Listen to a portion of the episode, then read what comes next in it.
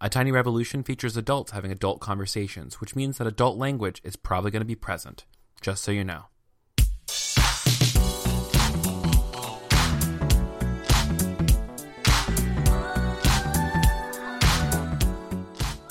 Hey y'all, you're listening to A Tiny Revolution. Oh, i have never said y'all before at the beginning of this. Anyways, you're listening to A Tiny Revolution, a podcast about ordinary people living revolutionary lives. I'm Kevin Garcia. I'm from the South, and I say y'all. Y'all. Anyways, welcome to episode 57. I am so excited about this conversation today. I think this one is going to be one of my top favorite conversations for a long time, and when you listen to it, you'll know why. It was basically just like a full blown Kiki. Sitting down with uh, Austin Channing Brown to talk about her new book, to talk about being uh, a black woman in America, talking about the intersections of liberation for queer folks and people of color. Oh, it is juicy, my friend, and I think you're you're gonna get a, so much out of it. I hope you do, and if you don't, you need to check your pulse because it's that good. Um, but before I get into talking about Austin, I want to express a lot of gratitude before I get into it. Don't worry, I won't be too verbose. Um, for a long time, I have been. Oh my gosh, I'm getting emotional. Uh, I'm okay.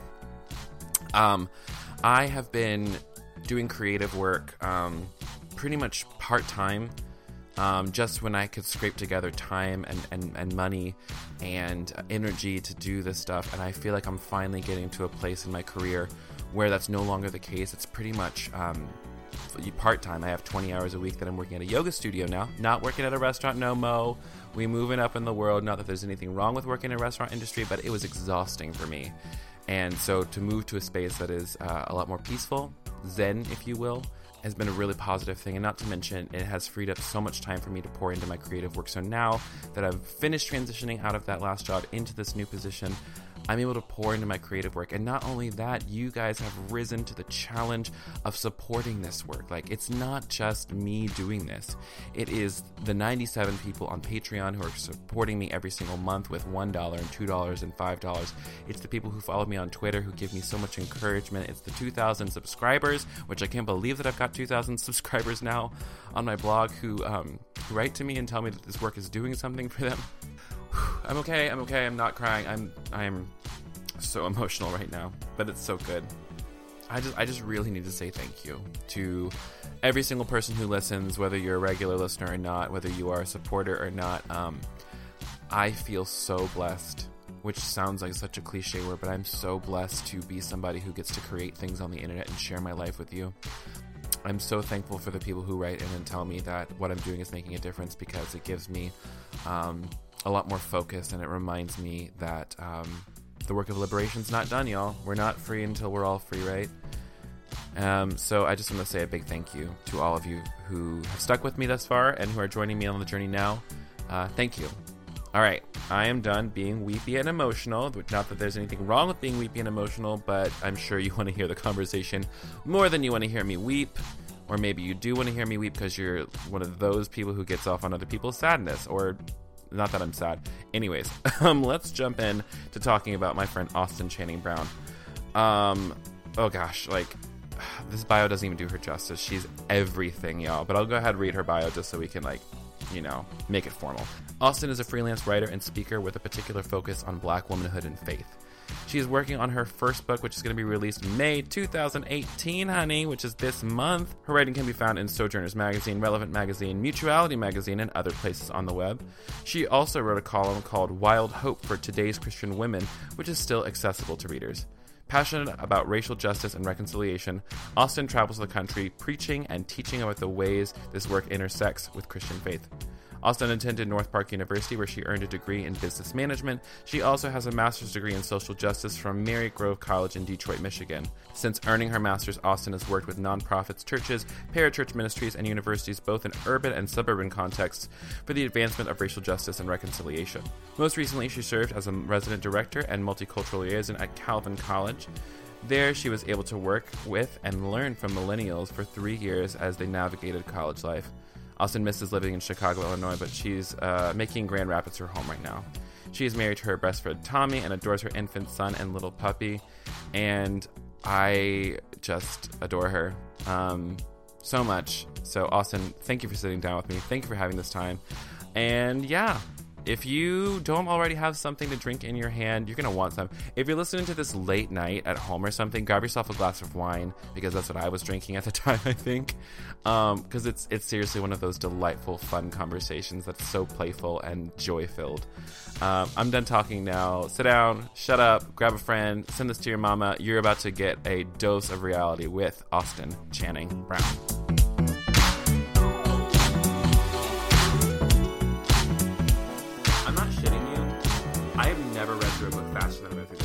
Shut up. I'm so serious. Like, I I read it. I started reading it on the way to Chicago, and okay. then I got through like ten chapters, and then I read the rest of it on the plane right back.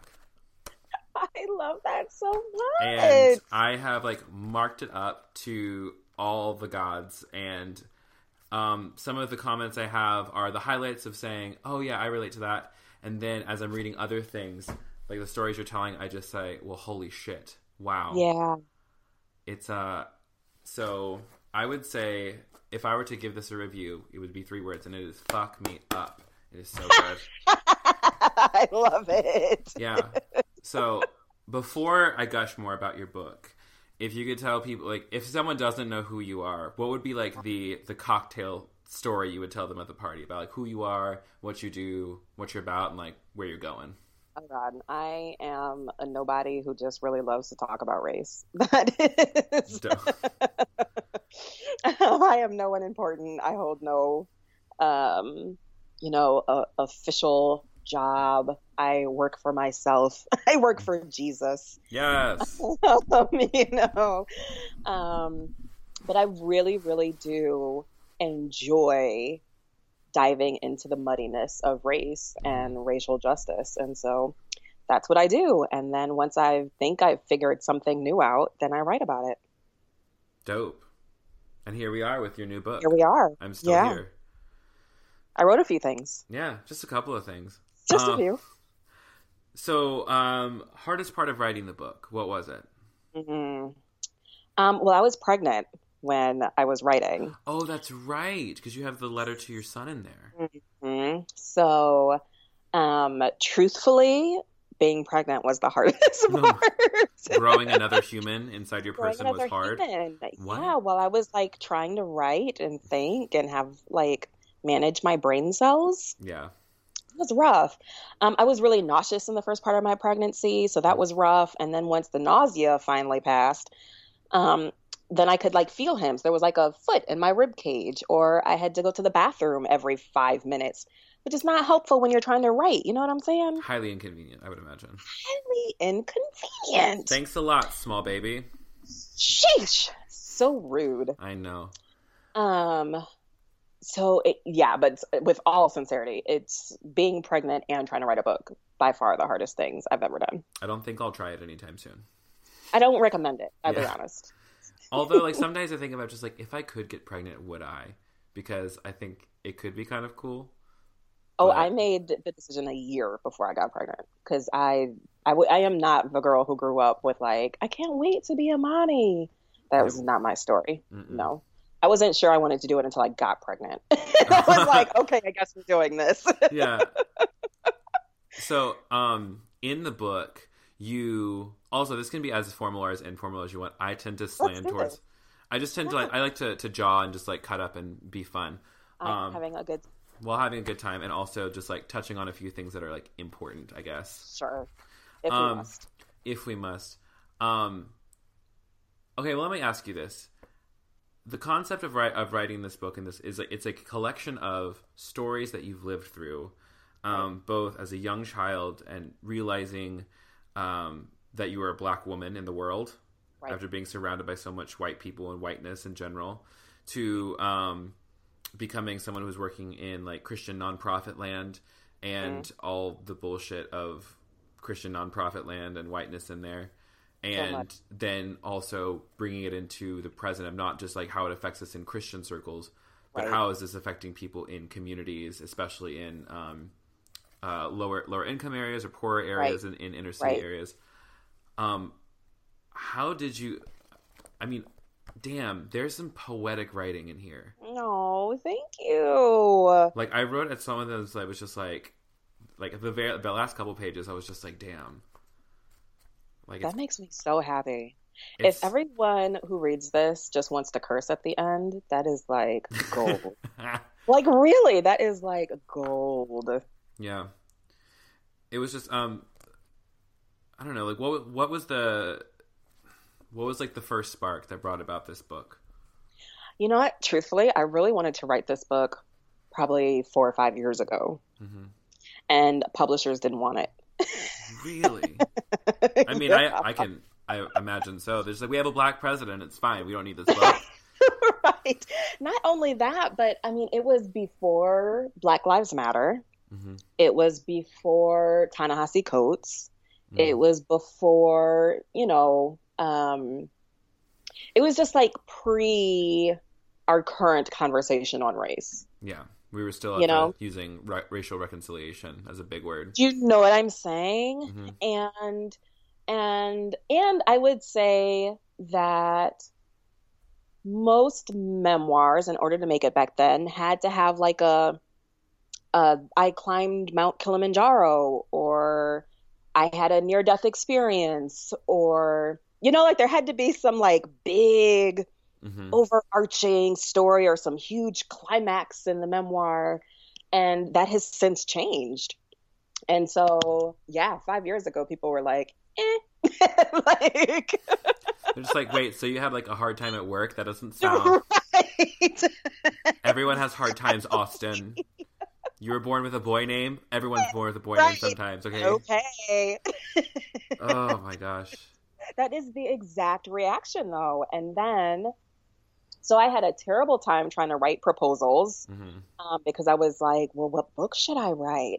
And eventually, my my people were like, didn't you have a book that you wanted to write? Like, what happened to that one? hmm And I had just completely tossed it because I was like, nobody's gonna want it. No one's, you know, no Mhm. one's interested. But this was the right moment, and it turns out people are interested. Kevin, who knew? Yeah. I mean, I am. It's really good. I think the thing I loved most about it is because I saw I saw you your conversation at Why Christian, like discussing Yes! the book. Yes, yes, Yeah. yes. so delightful and delicious and wonderful.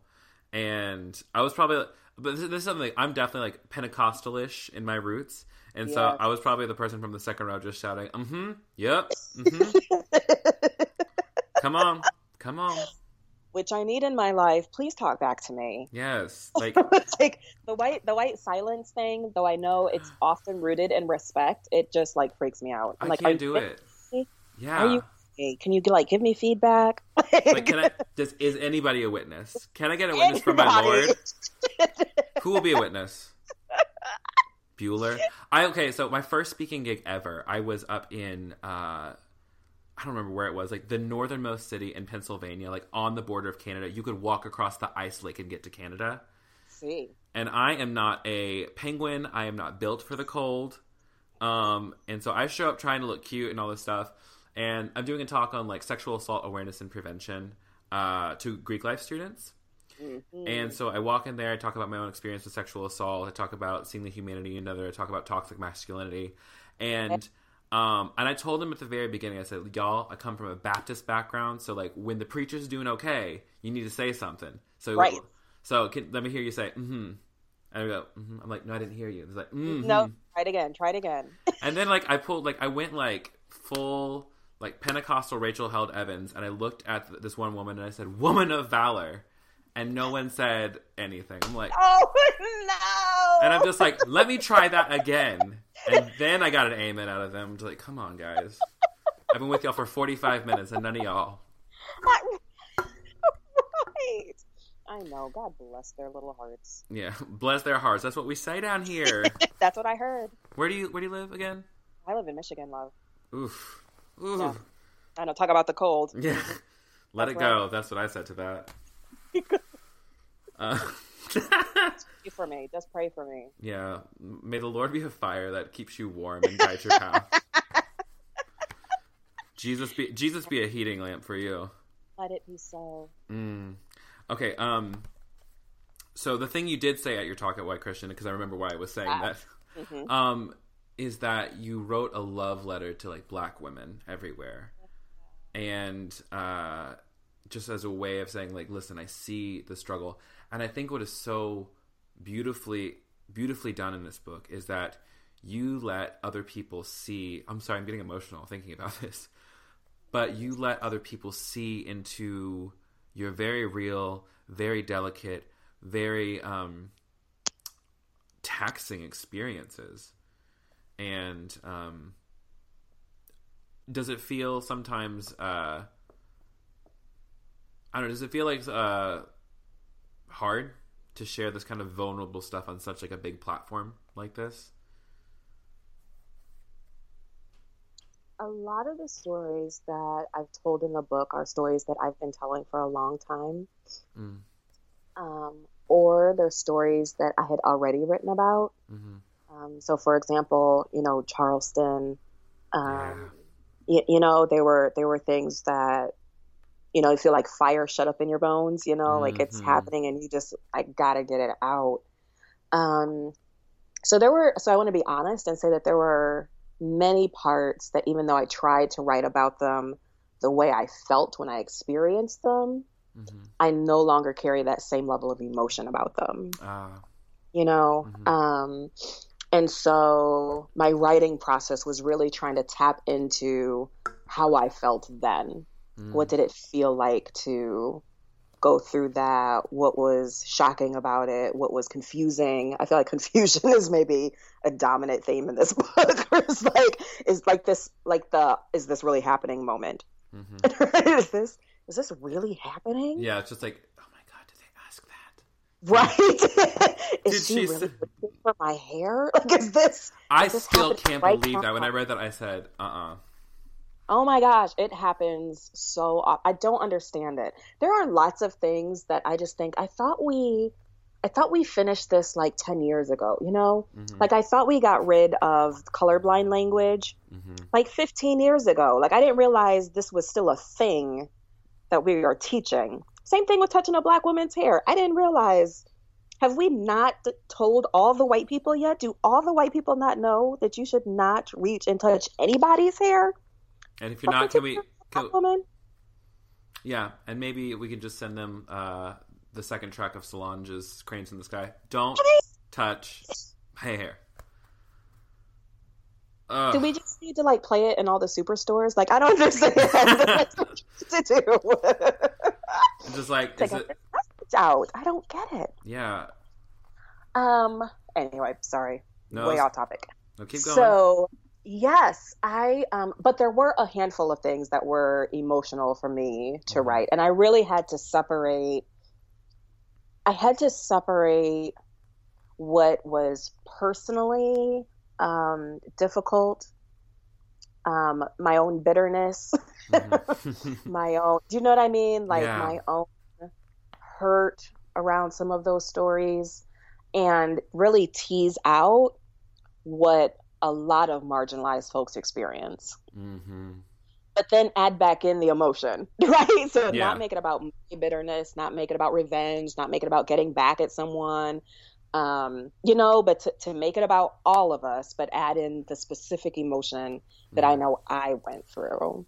That okay? If that was your goal, that you accomplished yeah. that.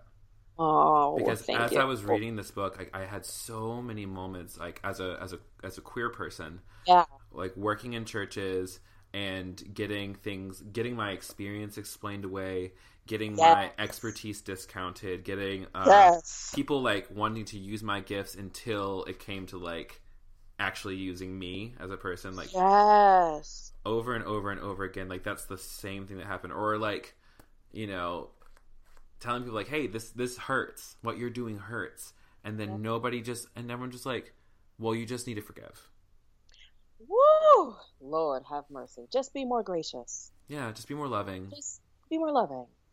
You need to open your heart. Yeah, they have good intentions. They have good intentions. That yeah. one, that one, that one always gets me. Is like, um, across the board where it's usually just like straight cis white people um, who, especially straight cis white male pastors, who do this thing where I don't know if like they accidentally lie or they're not like aware of their ability to accidentally lie. Just like, no, this is a safe place for you. This is a safe church. We welcome everybody. We're very committed to diversity.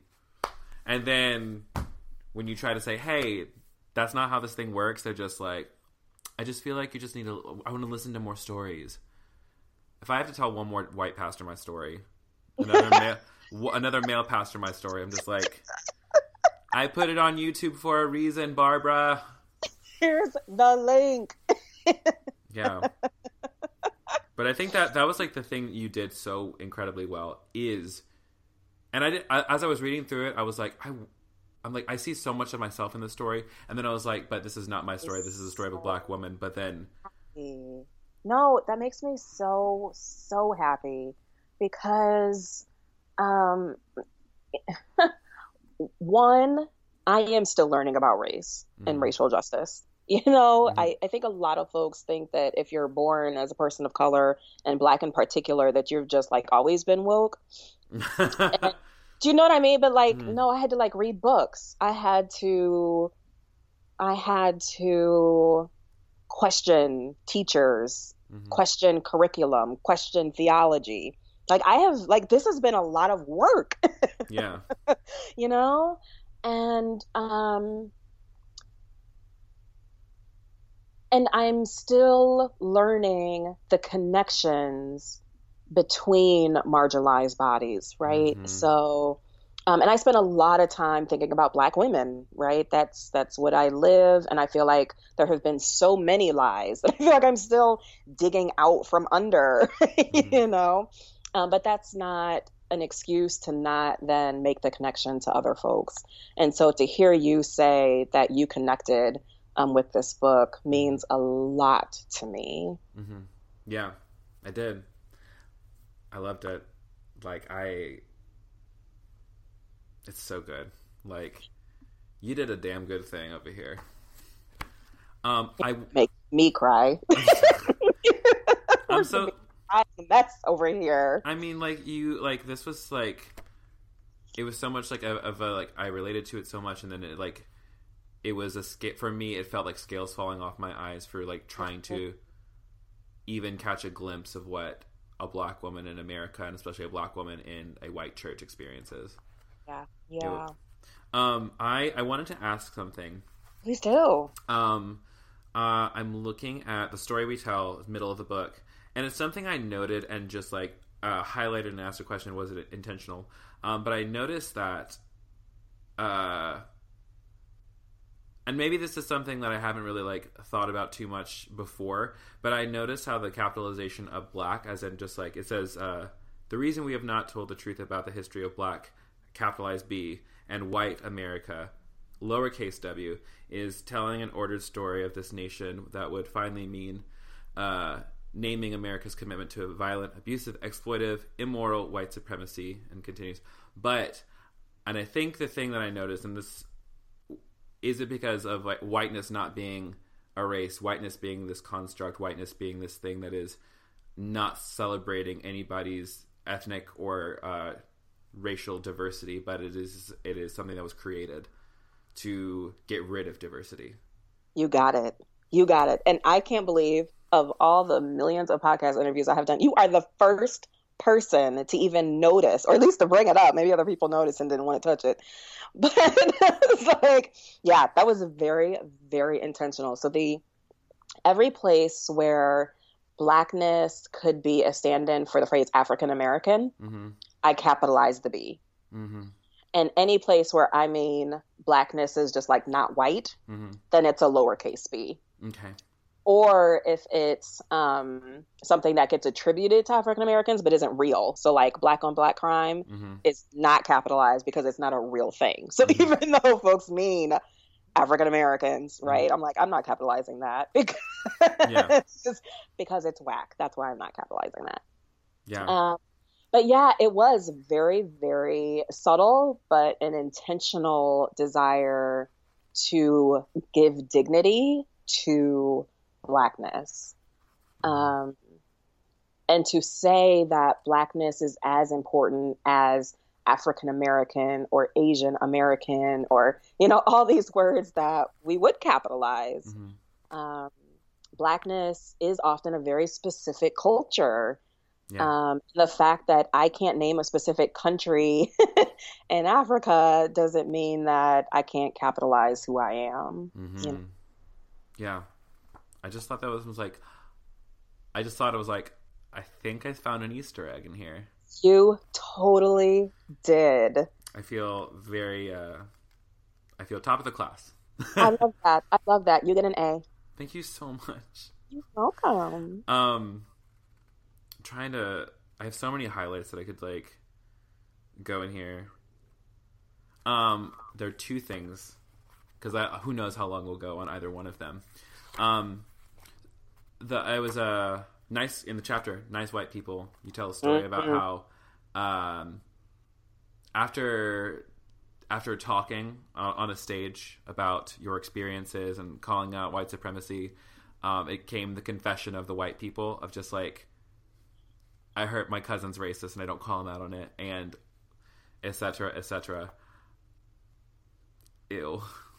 Do you know how tired I am of hearing white folks' confessions?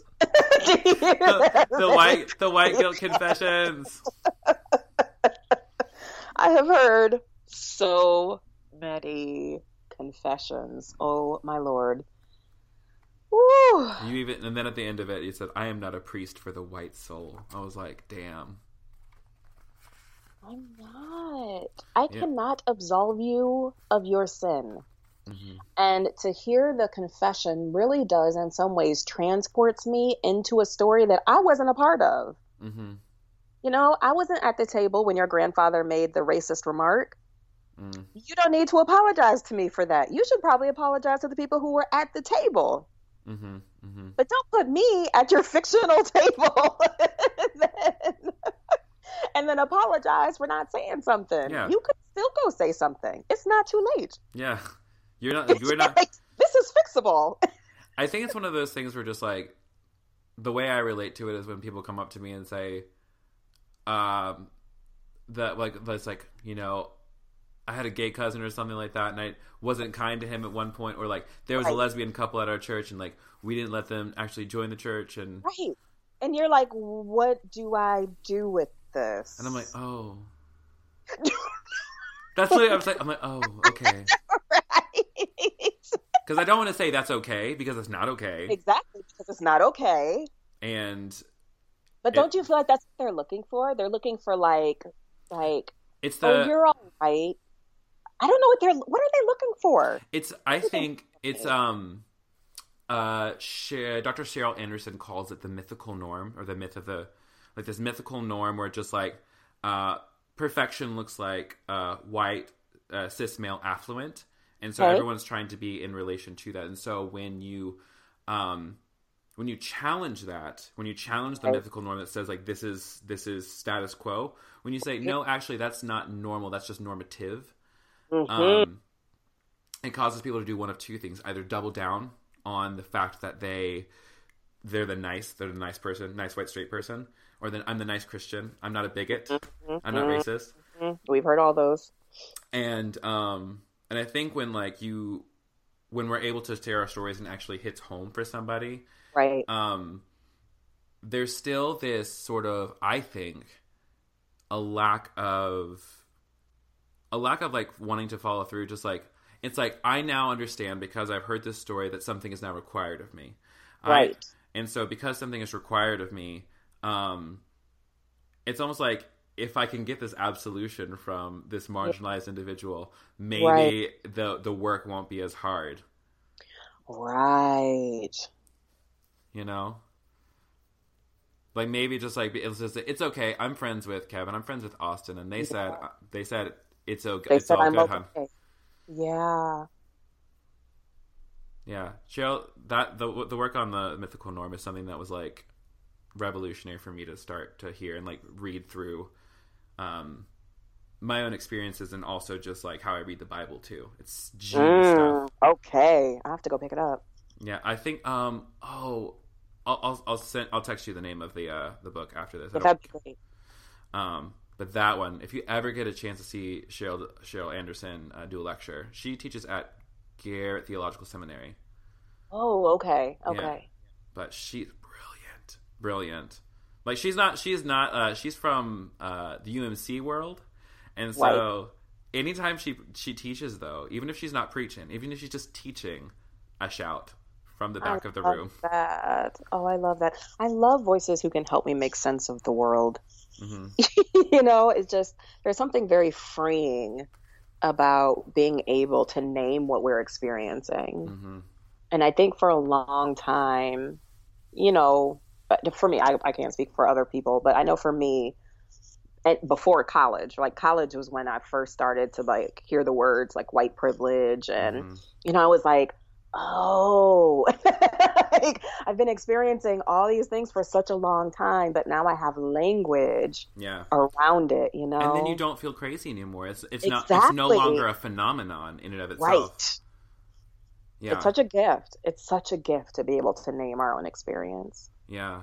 And I think develop like we're still in many ways I think in the process of developing language for um the various ways that we're experiencing life in the world with marginalized identities Yes. because like it's it's like you know much like white supremacy like evolves into like different forms all over the place um it's uh ah, it's like um who was it at Why Christian who literally said white supremacy is killing the church Ooh. um I do remember this moment, but I don't remember whose voice, so I don't want to say it. uh, it's not i can rem- i can i can picture her name but i just can't remember how to pronounce it Oh, got it. Was it Tuhina? yes tuhina Okay, yeah.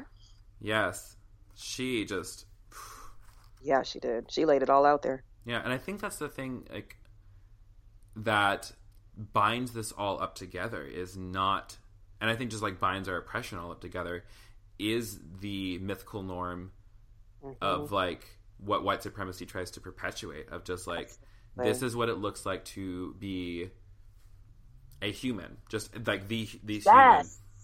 I totally, totally agree. And that's why this book was so important for me. One, to not just name white supremacy, but to name the dignity of blackness. yeah You know what I mean? Like, and I feel like, and I'm still learning how to do this, even when I give talks or lectures or whatever. Um, for me, it's no longer enough to just name white supremacy, though important as it is and as much as I need it.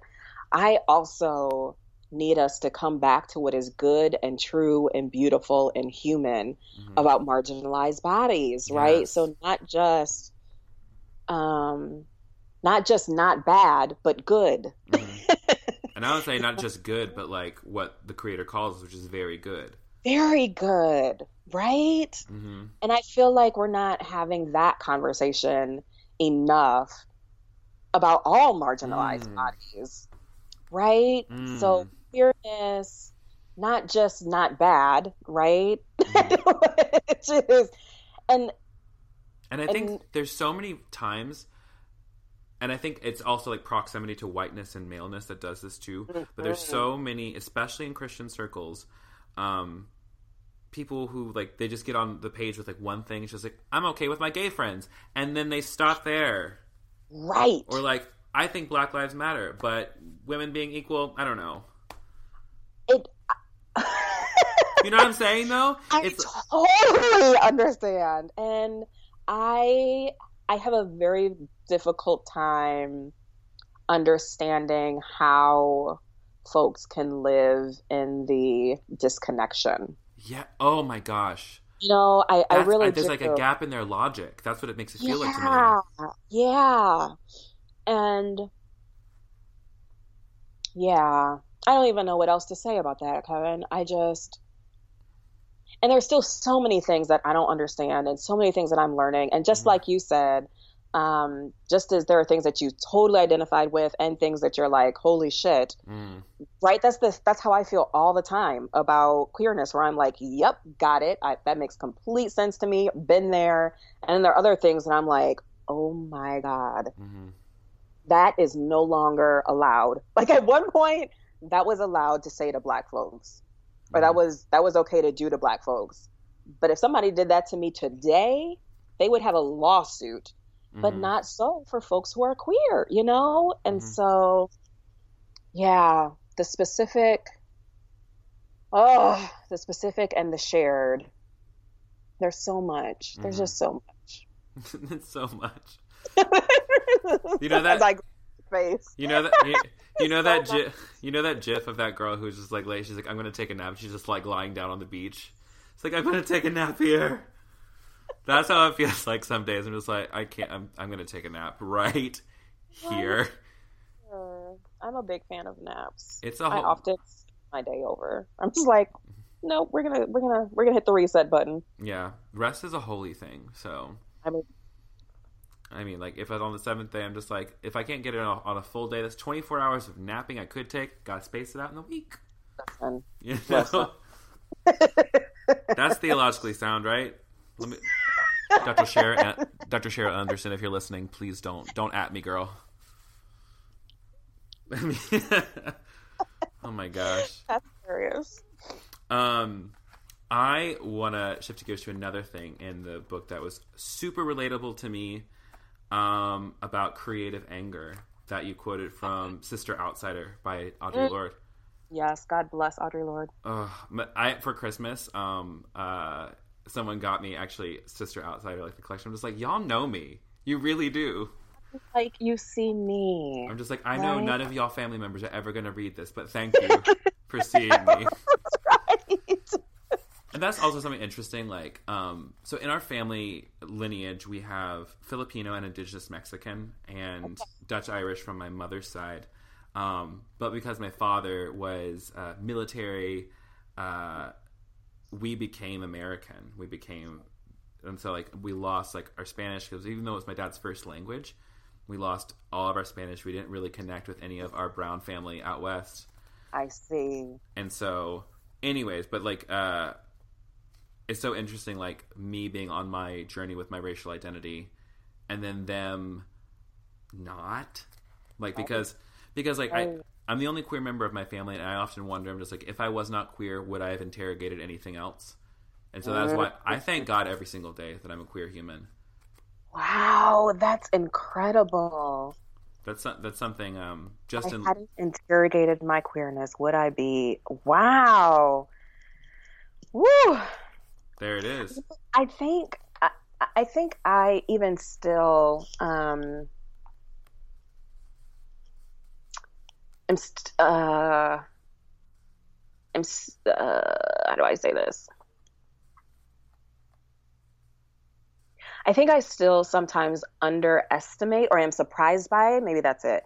I still get surprised by um the weight of the discovery of our own identity. mm, Um, dang that's a good one you know, because uh, I'm sorry, Kevin, I'm having trouble wrapping language around this. Um, like we know our names, we know who our family is, you know, we have all these labels, either the the good kid or the funny kid or the kid with the good grades or the whatever, right? Like we spend so much time sort of thinking about identity.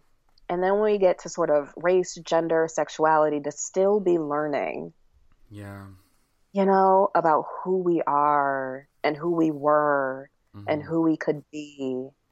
Um, it's it's really holy, yes It's really holy work. It really is. And I think that at least this is what like I have been learning in like my own personal journey this past I think few years. Um well I think about this just like I came out two and a half years ago and the thing I Mhm. remarked from the very beginning of it is like I have never been closer with God than I am now. I have never felt Wow. more connected with the divine. I've never felt more connected with my own spiritual walk or um or like the family of God to be honest. Wow. And so it's like and the clo- and the thing about it is like all of this is in relation to like a journey of self-discovery.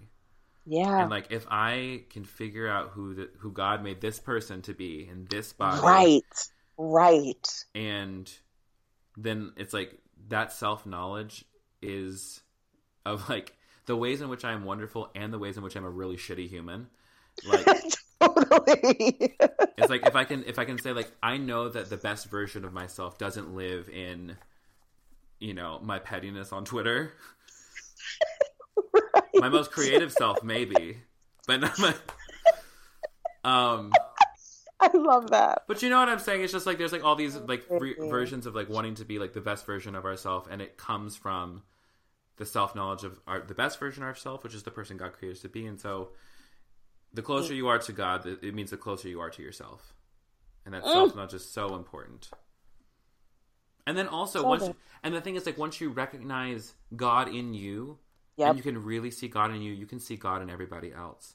And when you see Right. God, and when you see God in everybody else, again, once you have, once you know better, you do better. And I think that fuels the anger, Yeah. right? So to then see somebody else being demeaned hmm isn't just like, oh, that's my that's my friend, and or oh, that's my brother, or oh, that's you know the um the infamous, you know, I have a daughter, or you know what I mean, right? I'm not Like, sexist. I have a daughter. You I'm know not- what I mean? I'm not sexist. I have a, a lady wife. a lady wife, right? and um, you don't you don't need that, right? It, Mhm. it- you don't need the the relationship. You don't need the the particular connection. Mm-hmm. All you need is that person is created in the image of the divine. hmm Mm. That's it. That's all I need. That's all I need. How dare you Yes. call what God has made good? You know? Yeah. How dare you? Yeah. Do not call unclean what I have made clean, honey. Listen. Oh my gosh. That fuels and that fuels the anger, right? Uh, Mhm. Out of which then our creativity can flow. Yeah. And I think that's where it starts. And I think so oftentimes, like we as marginalized identity, we always get told to you're you're too angry. The way the way you're saying it is is not helpful. You're Mm, and then rather than like getting our shit recognized, we are told um, you're being divisive. Um, you're not Ooh. you're not contributing Or- to unity in the body, and unity is more important than anything. And I'm like, but at whose expense? You know, and, And, that, and, that's something unity you for named. what? Unity towards what? What are we being unified towards? Mm. Right? Like we're, being silent. We're maybe being polite. We're maybe right. Like there may be some things that we're being, but unified isn't one of them. Unless you can tell me what we're being unified for. Mm-hmm. what are we what are we what are we united against what are we right what are Mhm. we standing for what are we what is happening here Yeah, it's like the, it's like the question Twitter always asks me at the very top when I'm on my desktop says, "What's happening?" And I'm like, you know, brilliant question. Every day. what's happening? Oh my gosh, that's real talk. And I think, ask the church what is happening and that's something that like gets me so like really pissed off. It's like, they, it's like if you're not like my thing is just like if you're not angry, you're not paying attention. Mm, Like that's, what i'm talking about yeah, and That's- it just talking about that's it. I really, I just want people to be like good humans to each other, and like I don't think it's that hard, but you know, um, this is why it makes me so upset when christians are just like um, we just need to love each other We just mhm. need to be more loving. Love trumps hate. You know, I'm like, if your love is inconsequential, you can keep it. Mhm. Like if your if your love makes no difference in my life, if your love does not equate to Mm. you being angry on my behalf, yes. if your love doesn't equate to advocating for me, Mhm. if your love doesn't equate to changing policy so that I feel dignified, if your love doesn't include sitting at that dining room table and saying that there will be no racist conversations tonight, like if that's not what your love includes, you can have it. hmm And the thing that uh, so many pastors will do to marginalized folk all the time is want them to come in and then like, just, I just want to love on you. I want to love on you, and like you say you love me, and then you betray me again and again and again, and that is not called love. That is called an abusive relationship. Mm, say that. I have had too many pastors in my life do this to me, where it's just like, we love you, we think your voice is important, like we really want you to be a part of this community, and then, yeah, but do you? Like, Do you? But like you, you sing "Come as You Are," but who is who I am literally like I've like anytime a church says like just sings any sort of version of "Come as You Are," I'm just like, y'all think. It's so. Uh, it's just so frustrating because when I imagine what the church could be, and I'm sure Right. in some churches is, right? That's not to say that all Mhm. churches are dysfunctional. I'm not saying that. But when I think about the possibilities for what Mhm. the church could be Yes. on the topic of love and how revolutionary it could be in the world. And instead, we are living through this moment where there is so much hatred. And I love social media. You and I, we love Mm-hmm. social media. But I can't deny how painful it also is to have the trolls, to read Mhm. the news, to be witness, to constantly be a witness to the pain Yeah. and the indignity. It's hard. Something you wrote in close to the end, you were referencing "When the Rainbow Is Enough," and you said, "I should be immune by now to all of this." I should be. Im- How am I not immune? How am I not immune to pain? How, how, right? Like, why doesn't not being surprised equal not feeling? Yeah. That's what I want. right? It's the same. I was, and it. You know what's sad is like this is the most tragic thing, and we're cracking up about it.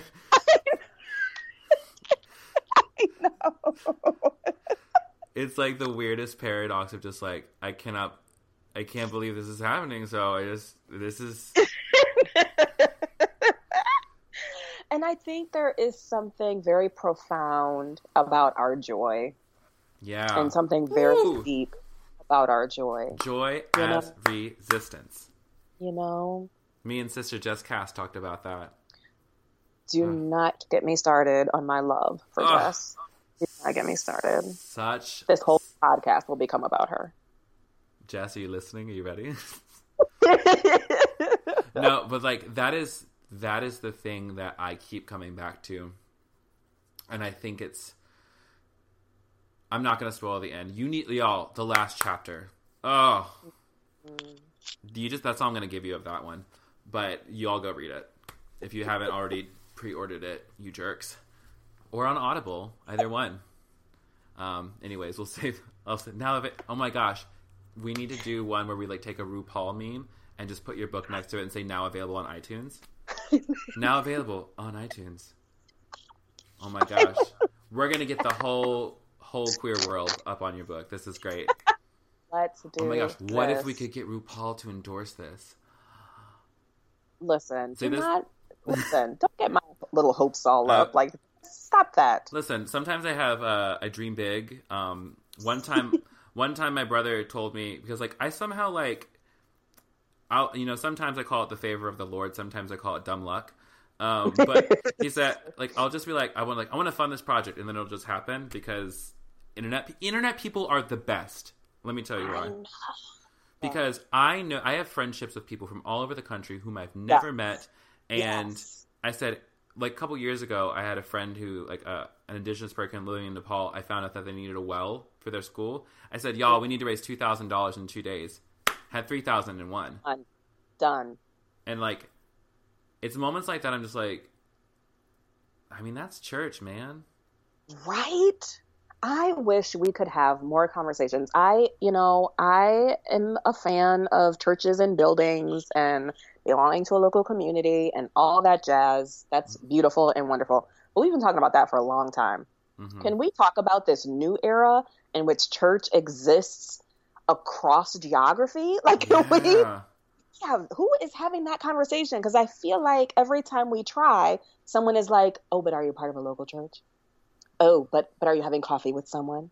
Um, I, I hang out with the hashtag faithfully LGBT and Black Twitter as much as possible. Yes, I am. Oh, right? It's just I know. I feel like there's a whole conversation all by itself. But I am totally in agreement with you. My church right now, my primary church right now, Mhm. is online. No question. Or is digital. Maybe it's not necessarily like Mhm. online, online, but it's through text messages and FaceTime. And yeah, Right. it is digital. Like group chats have saved my life this year. Listen, listen. Like where I can just come back like, oh my gosh, 214 messages where we talk about either really hard stuff or completely frivolous stuff. Right? Yes. Yes. And it it's so good because it's you know like if you don't have if you're not lucky enough to have that like local context or your local church or be committed or like you're forsaking the gathering it's like listen like i have people i gather with you know a few times a week to be honest You, uh, right. And and they're folks who I am honest with. When they ask me how I'm feeling, I tell them the truth. hmm They are folks who are praying for me. yes There are folks who I am praying for. You know what I mean? hmm Um, it is such a beautiful community. I, I truthfully don't know what I would do hmm uh, if I didn't have a, a community that existed beyond Mhm. the coffee shop. Yeah. And I think additionally too, um I think because of the internet, Mhm. I think because there is a larger possibility of dissemination of information. yes. Because like, you know, we can put this conversation online and someone like across the globe can listen to it and Yeah. maybe in our own cities.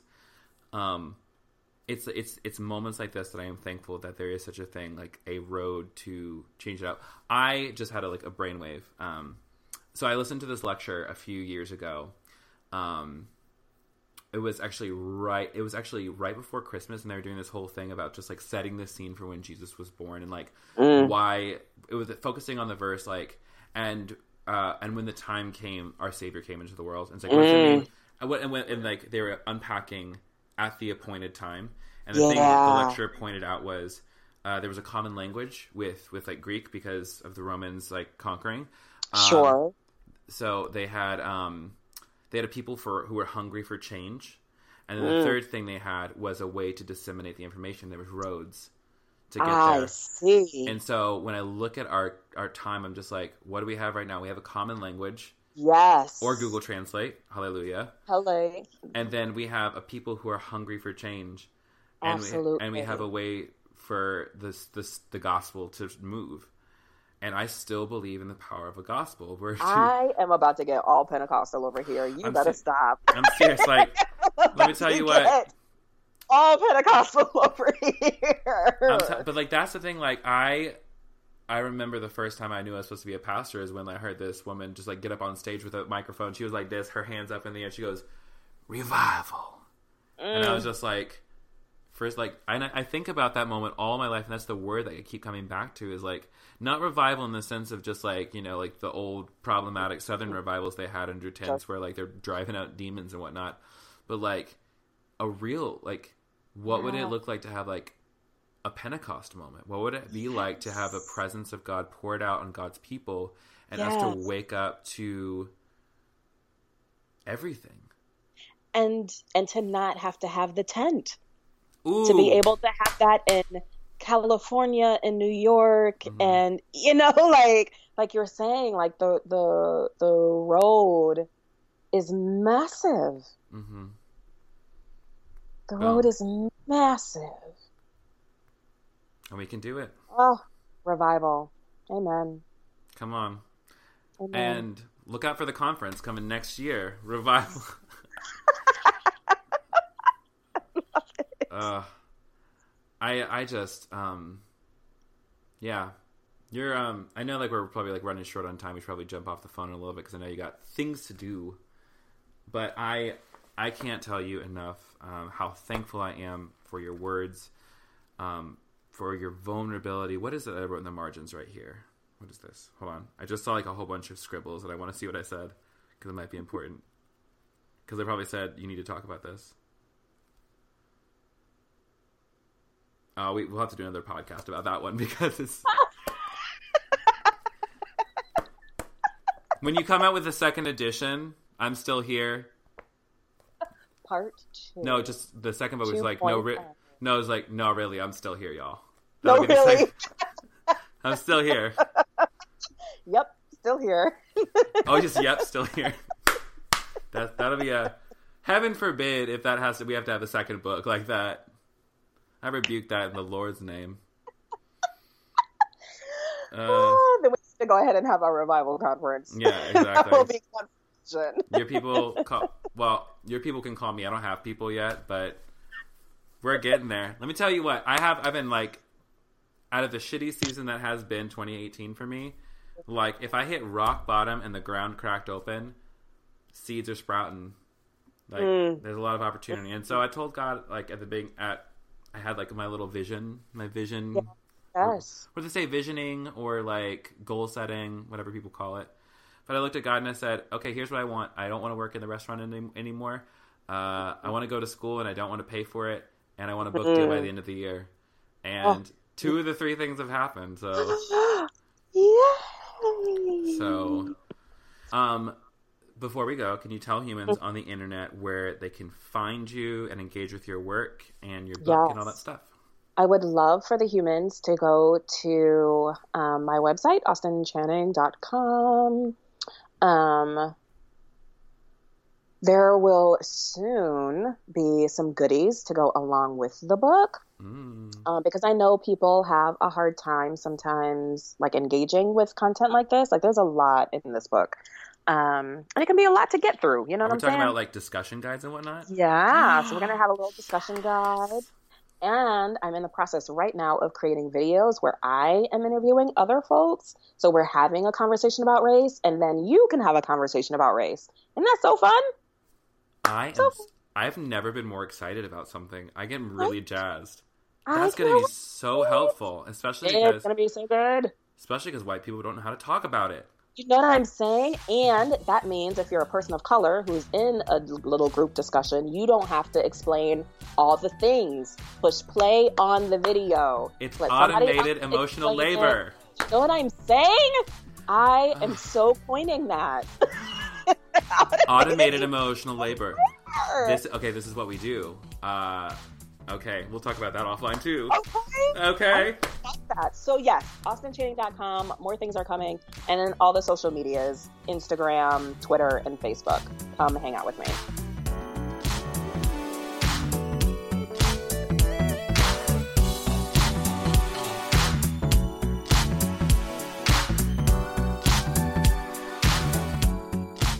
That was my conversation with the amazing, beautiful, fantastic, lovely, magical black woman, Austin Channing Brown. Honey, thank you so much for sitting down with me. I loved it. I want to do it again sometime. Maybe we can just like kiki on our own. We don't even have to record it. We can just chitty chat. I would love that. So hit me up, girl.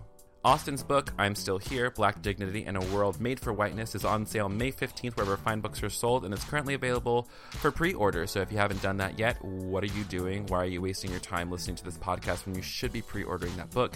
Link is going to be in the show notes, so go ahead and grab that. You can connect with Austin on her website, austinchanningbrown.com, and across social media at Austin Channing. As per usual, a big fat thank you to all of my supporters on Patreon, especially Sonia Bowen and the 97 other co conspirators who are contributing to making this podcast and my videos and blogs possible. I, uh, I can't thank you guys enough for the support. Um, you guys make the world go round. And if you are someone who's been listening to the podcast for a while, or reading the blogs, or watching the videos, I would highly suggest go right now to patreon.com slash Kevin Garcia and become a sustaining partner today. Something as little as $1 or $2 a month makes a whole heck of a lot of difference. And I'm telling you, like, it's it's it's life giving to give back. I actually support a couple other creatives out of my own pocket as well because I believe that we gotta pay this shit forward, honey. So if you think this work is important, um, if this has been beneficial for you, if you think that we need to have more content like this more readily available for people, become a sustaining partner. It's as simple as that. You know you want to. You know you, you know that you've needed for a while too. I, you know, I'm, I'm about to pull this altar call moment. If you feel in your heart, your heart beating out of your chest right now, that's the Holy Ghost telling you to move, to do something, to contribute.